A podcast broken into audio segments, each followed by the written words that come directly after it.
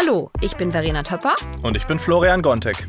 Wir arbeiten als Redakteure für den Spiegel und berichten über alles, was mit Job und Ausbildung zu tun hat. Ab jetzt hörst du uns hier alle zwei Wochen. In unserem Podcast sprechen wir mit Menschen über ihre Jobs.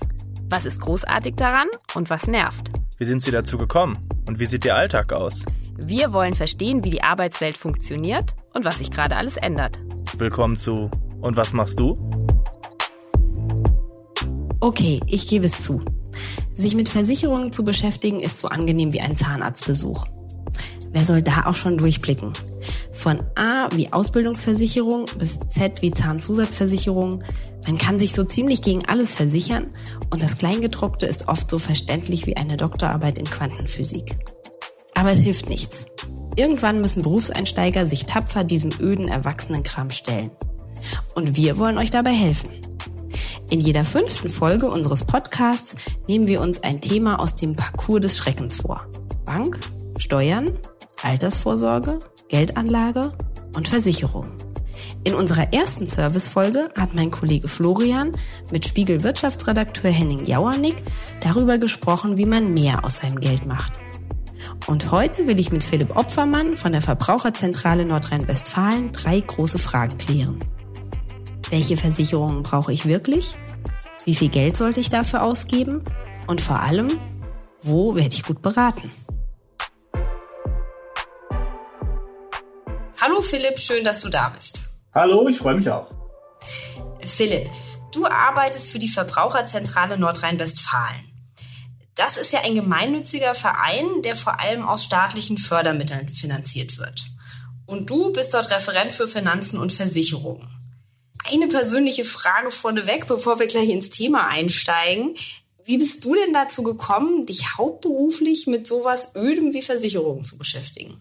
Ja, da geht schon los. So öde sind nämlich die Versicherungen gar nicht. Bin ich aber auch erst zufällig drauf gekommen. Während meines Studiums äh, bei einem mittelständischen Versicherungsmakler gearbeitet. Zunächst so als Büroaushilfe, klassisch als Studentenjob und dann danach und nach, ich sage jetzt mal, ins Milieu reingerutscht und habe da äh, Spaß dran gefunden an den Kleingedruckten, an den Kontakten mit Leuten und habe mich da dann äh, beruflich äh, wiedergefunden und über ein paar verschiedene Fortbildungsstationen dann eben schließlich zur Verbraucherzentrale und bin jetzt hier dann verantwortlich äh, für Versicherungen und Finanzen und so öde, wie die Leute das denken, ist es gar nicht. Also ich habe das große Vergnügen, mich den ganzen Tag mit Kleingedruckten und Versicherungsbedingungen zu beschäftigen.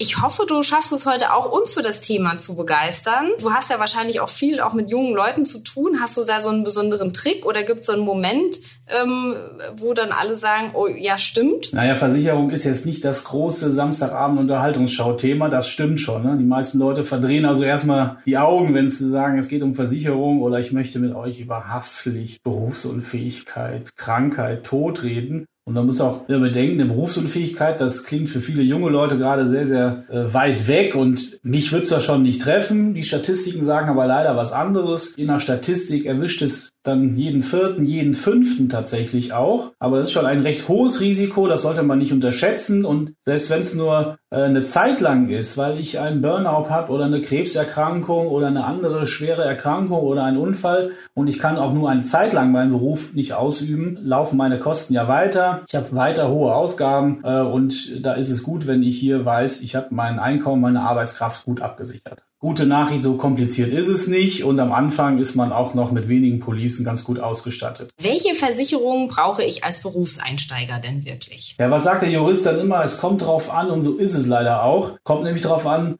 was mache ich denn und welchen Beruf ergreife ich denn? Gehe ich nach der Schule in eine Ausbildung, dann brauche ich noch gar nicht so viele Versicherungen, wohl gegebenenfalls noch bei den Eltern bin über die noch versichert, zum Beispiel in der Haftpflichtversicherung der Eltern noch mitversichert, kann ich also schon einen Haken machen. Ist nämlich ganz wichtig, dass ich Privathaftpflichtversicherungsschutz habe. Was daneben noch wichtig ist, ist eine Berufsunfähigkeitsversicherung. Die schützt mich, wenn ich meinen Beruf, auch wenn ich vielleicht noch gar keinen habe, sondern noch in der Ausbildung bin oder sogar noch Schüler bin, für den Fall, dass ich meinen Beruf nämlich nicht mehr ausüben kann. Das heißt, ich habe ja dann auch, krieg auch kein Gehalt mehr irgendwann. Irgendwann äh, ist das Konto leer und äh, was mache ich denn dann? Miete will bezahlt bezahlt werden, der Kühlschrank gefüllt werden, das Auto abbezahlt werden oder das Haus. Und dafür brauche ich eben eine Berufsunfähigkeitsversicherung. Und ganz häufig ist es sinnvoll, die schon in jungen und hoffentlich gesunden Jahren abzuschließen. Beim Thema Berufsunfähigkeitsversicherung ähm, fällt mir spontan Marisha Schiffer ein.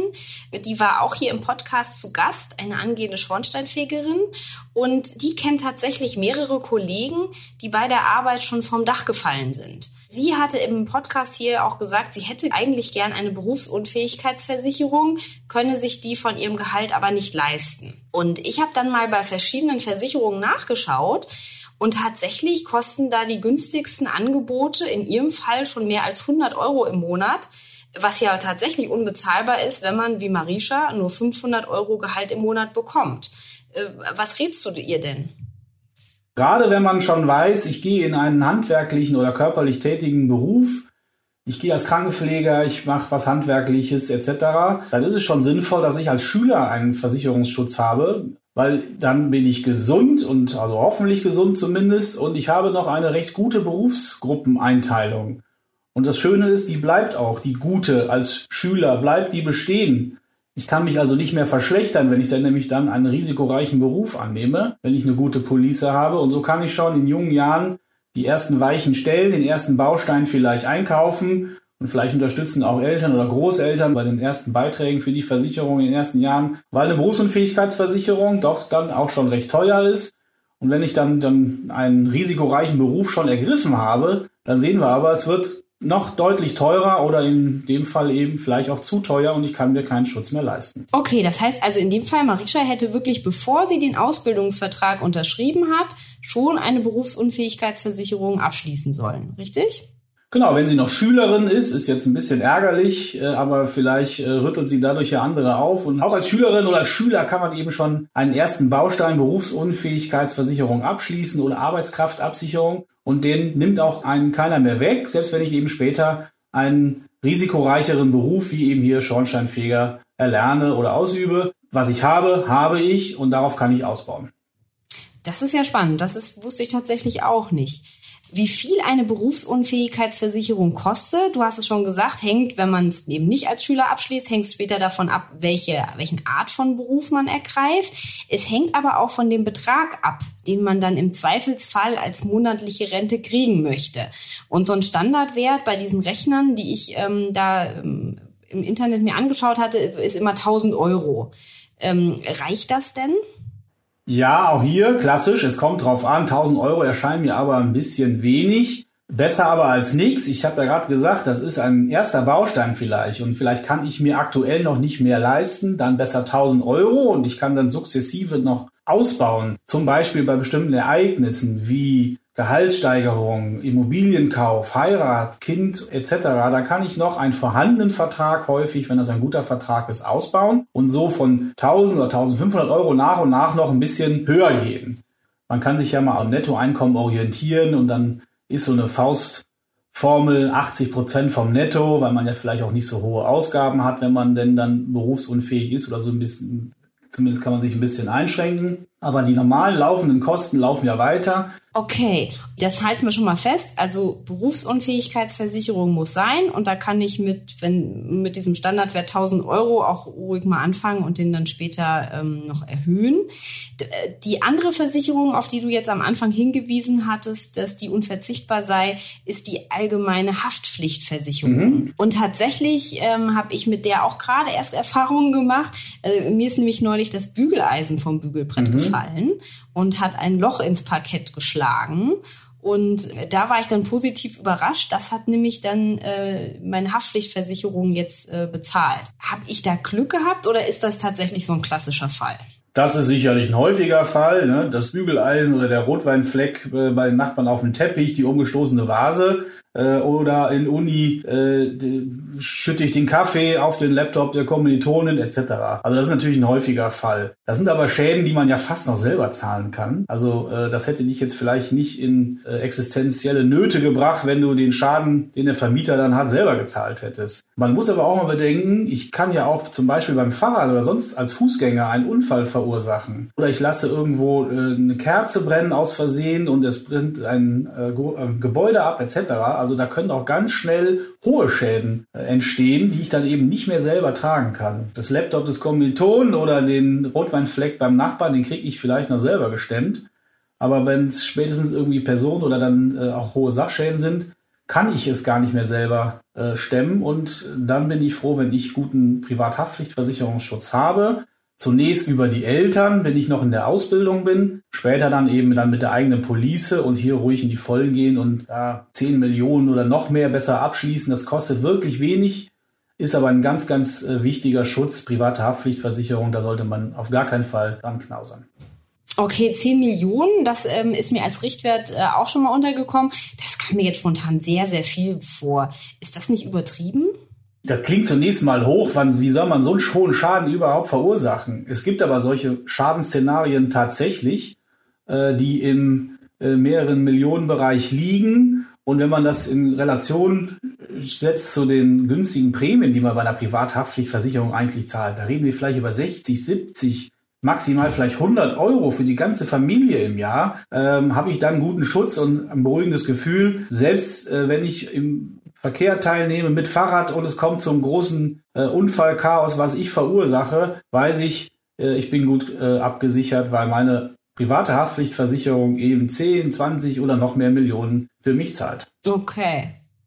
Ich habe mal ähm, ein bisschen in die Statistiken auch reingeguckt und alle Deutschen zusammen haben knapp 450 Millionen Verträge bei Versicherungen abgeschlossen. Und zwar die Mehrheit bei Versicherungsvertretern. Nur 14 Prozent aller Schadens- und Unfallversicherungen werden direkt bei der Versicherung auf der Webseite oder über mhm. Vergleichsportale abgeschlossen. Und ähm, das hat mich sehr überrascht. Also ich kenne das nur von Hotels oder Stromanbietern. Da ist es ja meist günstiger, wenn man direkt beim Anbieter bucht. Wie ist das bei Versicherungen? Also erstmal bin ich wieder mal überrascht, dass ich jeden Tag wieder was Neues dazulerne rund um Versicherung. 450 Millionen Verträge, äh, das hätte ich jetzt auch gar nicht so gewusst. Super. Ja, das ist klassischerweise so in äh, Deutschland haben wir einen sehr starken Versicherungsvertrieb. Also die Versicherungen insbesondere haben äh, Versicherungsvertreter, den kennt irgendwie jeder bei sich in der Straße oder bei sich im Viertel, ist dann eine Niederlassung von dem oder von dem Versicherer. Der Trend geht aber natürlich immer mehr auch hier ins Netz. Da kann ich dann äh, direkt beim Versicherer auch abschließen. Damit die sich aber nicht gegenseitig kannibalisieren, ist jetzt der Preisvorteil nicht unbedingt äh, immer so riesengroß. Viele schätzen eben den Ansprechpartner um die Ecke, wo ich auch mal hingehen kann, auch mit dem Schaden äh, mal hingehen kann und äh, das direkt vor Ort besprechen kann. Der andere ist lieber im Internet unterwegs oder redet mit einer Hotline oder im Chat und kann seine Schadensabwicklung dann da machen.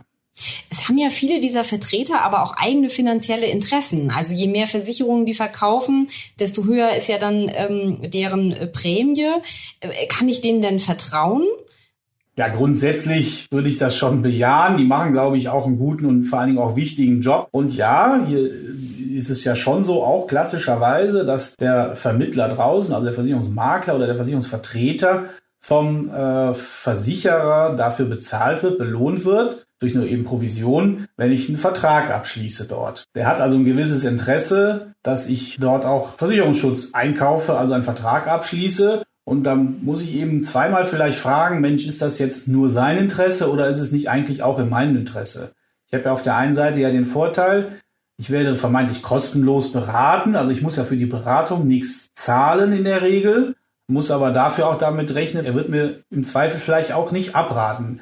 Wenn er oder sie aber seinen Job oder ihren Job gut macht, dann wird er auch von überflüssigen Policen abraten, die ich nicht brauche oder mich auf schlechten Versicherungsschutz, den ich vielleicht habe, hinweisen und äh, den wichtigen guten Versicherungsschutz mir dafür anbieten. Woran erkenne ich denn, ob der Berater das gut mit mir meint? Das ist ein bisschen eine Herausforderung, muss man schon sagen, weil die meisten jungen Leute sich ja mit Versicherungen nicht so auskennen. Ich weiß nicht, vor ein paar Jahren gab es mal diesen Tweet von einer Schülerin, äh, die er dann gesagt hat, sie kann irgendwie Gedichtsinterpretation in vier Sprachen, hat aber von Steuern, Miete und Versicherung keine Ahnung. Und das ist ja leider auch häufig so ein bisschen Lebensrealität, die auch äh, ich erlebe. Man möchte sich ja nicht damit diesen Themen so beschäftigen und dann trifft man aber auf den Vermittler, der ja einen großen Wissensvorsprung hat.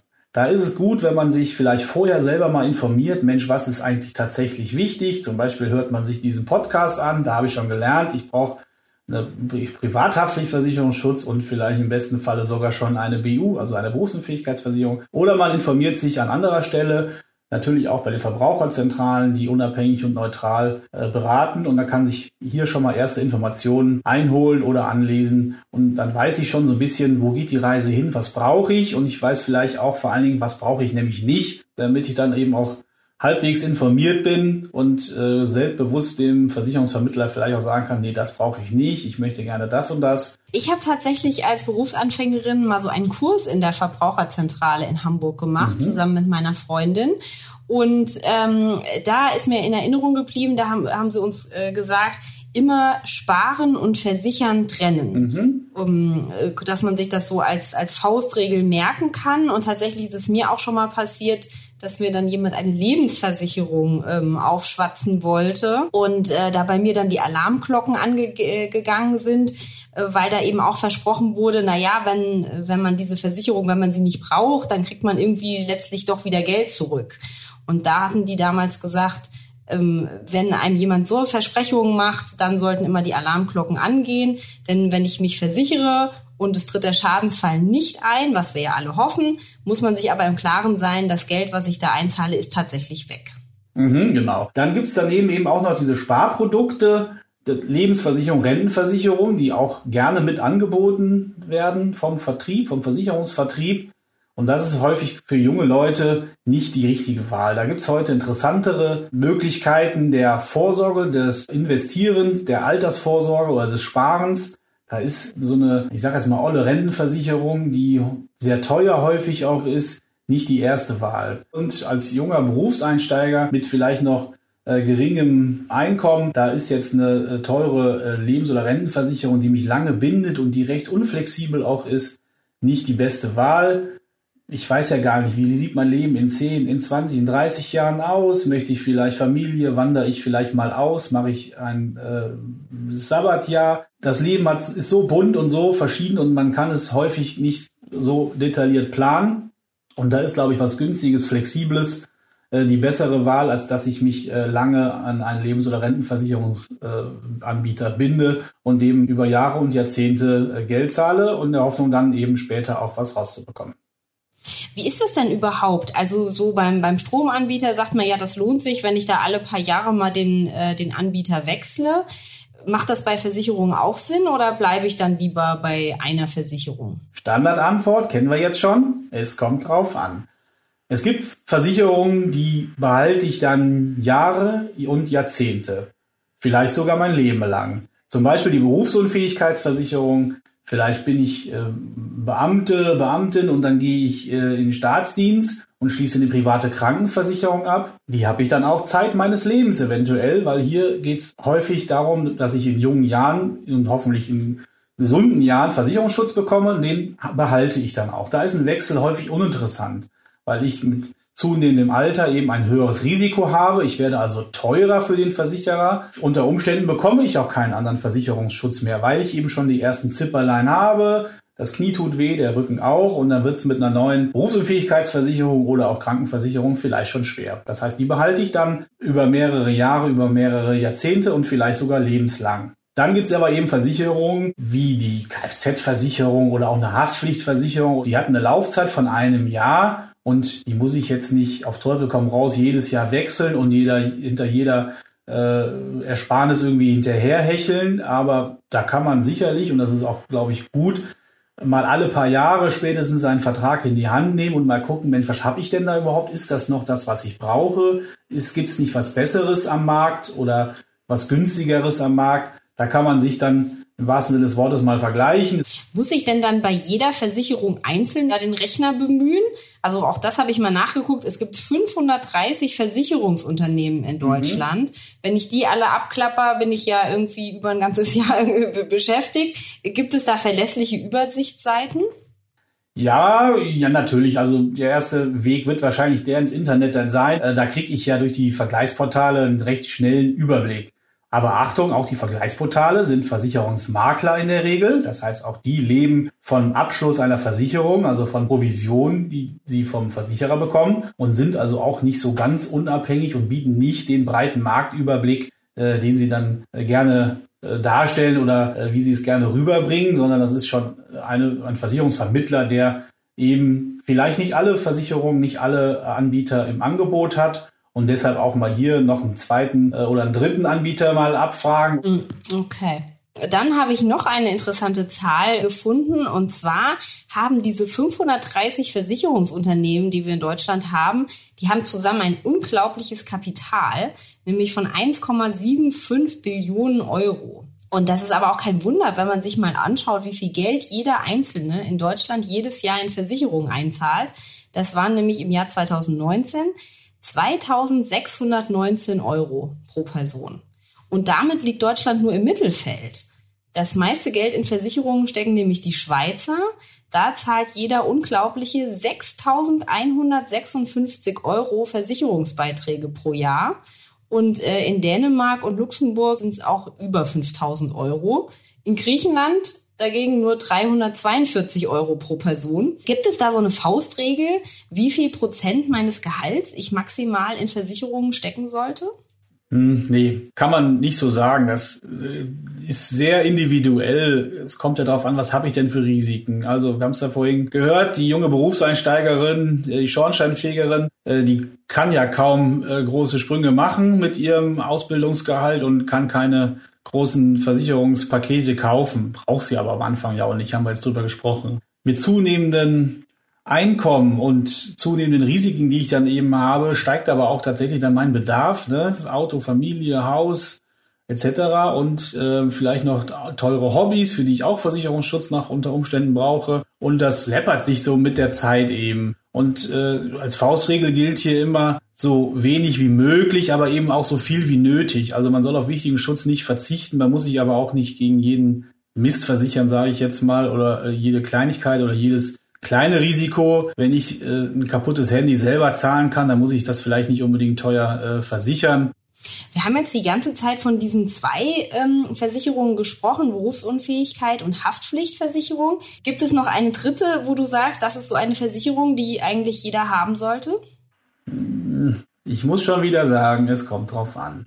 Und zwar, ja klar, es gibt noch andere Versicherungen, die super wichtig sind. Auch der Auszubildende macht ja vielleicht mal Urlaub im Ausland, dann sollte er nicht ohne Auslandsreise Krankenversicherung ins Ausland fahren. Auch wenn es nur übers Wochenende in die Berge nach Österreich ist oder an den Strand nach Holland. Trotzdem ist eine Auslandsreise Krankenversicherung ganz, ganz wichtig, weil ich zwar auch über meine gesetzliche Krankenversicherung ganz guten Schutz habe, aber das ist eben auch nicht alles versichert und deshalb ist das wichtig, dass ich eine Auslandsreise Krankenversicherung habe. Die kostet auch nur ein paar Euro im Jahr. Die sollte man mitnehmen, wenn ich denn Auslandsreisender bin.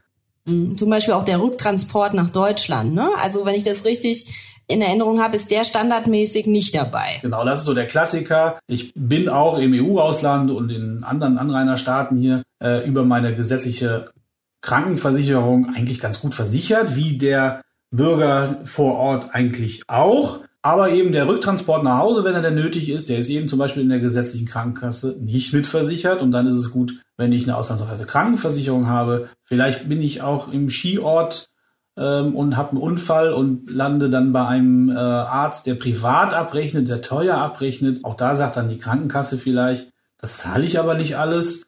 Äh, und die private Auslandsreise Krankenversicherung würde dann das entsprechend zahlen etc. Also gibt viele Konstellationen, die denkbar sind, ähm, wo eine Auslandsreise Krankenversicherung einfach wichtig ist. Die kostet ja nicht die Welt, die kriegt man für 15, 20 Euro. Da sind vielleicht ein paar Bier im Urlaubsort und da ist, glaube ich, gut investiert, wenn man die ins Gepäck mitlegt. Dann gibt's ja noch die Hausratversicherung. Also da hatte sich ein Freund von mir mal sehr geärgert, dass er die nicht hatte. Bei dem ist nämlich zu Hause eingebrochen worden. Und dann waren so ein paar Erbstücke und der Computer und sowas war weg. Das hätte die dann ersetzt, richtig? Genau, wie der Name das ja sagt, ist der Hausrat, also meine sieben Sachen zu Hause.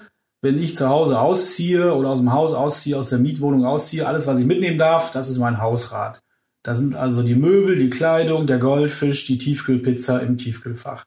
Alles ist mein Hausrat. Auch hier bin ich gegebenenfalls noch in der Ausbildung über die Eltern versichert. Wohne ich aber außerhalb der elterlichen Wohnung, eben im Wohnheim oder äh, in der WG zum Studium etc., dann besteht vielleicht auch noch Versicherungsschutz. Der ist aber ein bisschen eingeschränkt und ein bisschen abhängig von der Police der Eltern. Da würde ich vorsichtshalber mal nachfragen bei dem Versicherer der Eltern, habe ich schon einen eigenen Hausstand gegründet, habe also eine eigene Wohnung und ähm, befinde mich nicht mehr in Ausbildung, habe also einen eigenen Hausstand, eine eigene Wohnung, dann muss ich vielleicht einen eigenen Vertrag dann abschließen und der mich dann selber eben schützt, beziehungsweise im Falle äh, Einbruch, Diebstahl und Co. mich dann schützt, damit ich mir, wenn mir alles abhanden kommt oder Teile, einzelne Teile geklaut werden, ich dann eben mir die Sachen ersetzen lassen kann. Dann gibt es noch die private Unfallversicherung. Da ist mir jetzt tatsächlich gar nicht der Nutzen so klar. Das sichert Menschen nach einem Unfall ab, sofern sie durch diesen berufsunfähig werden. Aber dafür hat man ja mhm. eigentlich die Berufsunfähigkeitsversicherung, oder? Ja, die Unfallversicherung ist so ein bisschen ja, die kleine Schwester oder die, ich würde fast noch sagen, die entfernte Cousine der Berufsunfähigkeitsversicherung. Ich, genau wie du sagst, es gibt hier eine Leistung, also Geld vom Versicherer, wenn ich A, einen Unfall hatte und B, ich habe eine bleibende Invalidität zurück. Also ich, es, wenn ich mir das Bein breche und es heilt wieder, kriege ich aus der Unfallversicherung auch nichts. Ich habe ja auch, wenn man so will, keinen Schaden. Die Behandlung selber wird ja von der Krankenkasse oder Krankenversicherung bezahlt. Äh, ich habe also keinen Schaden darüber hinaus, wenn alles wieder aushält. Ich mache es mal ein bisschen dramatisch, ist das Bein aber ab oder ist der Arm ab oder das Auge weg, dann habe ich eine Beeinträchtigung, eine dauerhafte Beeinträchtigung, eine Invalidität und dann kriege ich vom Versicherer Leistung, damit ich mir vielleicht ein behindertengerechtes Auto kaufen kann oder den Umbau zu Hause oder ich habe Einkommenseinbußen, weil ich mein, äh, meine Tätigkeit nicht mehr so ausüben kann dann zahlt mir der Unfallversicherer eben aufgrund der Invalidität. Und wie viel ist eben abhängig davon, was ich versichert habe. Ähm, gibt sogenannte Gliedertaxen, da richtet sich dann das nach. Da kann man also ablesen, was das Bein, der Arm oder das Auge eben wert ist. Ne? So ist es. Oh Gott. Das ist ja makaber. Ja, so ist es, aber es gibt da eben äh, einen Preis, wenn man so will, wird an jedes Körperteil ein Preis gemacht. Und dann kommt es eben darauf an, wenn äh, das Körperteil beschädigt ist oder sogar verloren ist, dann kriege ich eben entsprechend Geld. Die Leute denken auch immer äh, an den Unfall zunächst. Das ist der einzige, was mir passieren kann. Die häufigere Ursache für eine Berufsunfähigkeit, also dafür, dass ich meinen Beruf nicht mehr ausüben kann, sind aber eben nicht die Unfälle. Das sind tatsächlich unter zehn Prozent, sondern das sind viel, viel häufiger die Krankheiten. Also, das ist ganz häufig das äh, psychische Erkrankungen äh, inzwischen, äh, Skelett, äh, also Muskulaturerkrankungen, Skeletterkrankungen. Ich habe Krebserkrankungen, äh, die viel, viel häufiger sind als eben der Unfall. Von daher ist äh, eine Unfallversicherung kein Ersatz für eine Berufsunfähigkeitsversicherung kann eine Ergänzung sein oder wenn ich keine BU bekomme, weil ich einen risikoreichen Beruf habe oder schon Vorerkrankung habe, kann es eine Alternative sein, wobei es keine vollwertige Alternative ist. Ähm, eine, eine, eine echte Alternative zu einer BU, zur Berufsunfähigkeitsversicherung, gibt es äh, so nicht. Das ist nur die BU, die eben das Risiko so absichert. Okay, spannend. Dann fasse ich doch an dieser Stelle mal zusammen. Also, als Berufsanfänger brauche ich vor allem mal zwei Versicherungen, die Berufsunfähigkeitsversicherung und die Haftpflichtversicherung. Und da informiere ich mich am besten bei mehreren Quellen, also einmal bei verschiedenen Vergleichsportalen im Internet, bei den Versicherungen auf den Internetseiten selbst und ich kann auch ruhig den Versicherungsvertreter, der immer einmal im Monat bei meinem Papa zum Biertrinken vorbeikommt, mit dem kann ich ruhig auch mal reden. Dann gucke ich mir das alles an und entscheide mich. Im Grunde kann ich dann erst schon mal ein Häkchen an das Thema Versicherung machen. Das klingt doch eigentlich äh, relativ überschaubar. Genau, ja. Also es ist keine Hexerei, es sind gar nicht so viele Versicherungen, wie man vielleicht zunächst meint. Es kostet auch alles nicht so viel, wie man vielleicht denkt. Und gerade als Einsteiger oder Berufseinsteiger bin ich ja noch häufig über die Eltern auch versichert. Das heißt, Haftpflichtversicherungsschutz habe ich schon, kann ich da so ein Häkchen dran machen, sozusagen für null, weil über die Eltern noch mitversichert, muss ich mich also nur um die BU noch kümmern. Ja, und dann eben geht es los, je nachdem, was ich eben noch habe, steht die Auslandsreise noch an, dann eben noch die dazu gekauft und so weiter, je nachdem, was ich dann eben habe. Und ja, es gilt immer, äh, sich gut zu informieren, zu vergleichen, nicht vielleicht das erstbeste Angebot nehmen, äh, nur weil der Vertreter äh, zu Hause einem sitzt und den Kaffee wegtrinkt und er auch erst geht, wenn er seine Unterschrift hat, vielleicht äh, nochmal eine Nacht drüber schlafen, vergleichen oder eben sich unabhängig neutral beraten lassen. Gibt auch Versicherungsberater, die das machen. Gibt es aber leider nicht so viele von. Die machen das dann gegen Honorar, sind also unabhängig von der Bezahlung vom Versicherer oder eben die Verbraucherzentralen, die auch Versicherungsberatung anbieten. Super. Dann danke ich dir sehr für diesen, wie ich finde, wirklich kompakten Überblick. Ich habe sehr viel gelernt. Vielen Dank. Sehr gerne. Und wie du siehst, so öde sind Versicherungen noch gar nicht. Wenn man sich damit ein bisschen beschäftigt, dann kriegt man da auch ein bisschen Spaß dran, wenn man so sieht, was für Lebensrealitäten man doch auch nur eine Versicherung dargestellt bekommt. Ich hoffe, ihr habt heute genauso viel gelernt wie ich. Mir hat dieses öde Thema heute tatsächlich viel Spaß gemacht. Und ich werde jetzt auf jeden Fall mal meinen Ordner mit den Versicherungsunterlagen wieder hervorkramen. Wie gefallen euch denn unsere Servicefolgen? Wir freuen uns über Feedback. Schreibt uns eine Mail an und was machst du at spiegel.de. Florian und ich machen jetzt erstmal Sommerpause. In ein paar Wochen wird es dann aber weitergehen mit weiteren spannenden Gästen. Wir freuen uns auf euch. Bis zum nächsten Mal. In dieser Folge wurde ich unterstützt von Sophia Schirmer, Olaf Häuser, Philipp Fackler und Jelena Berner.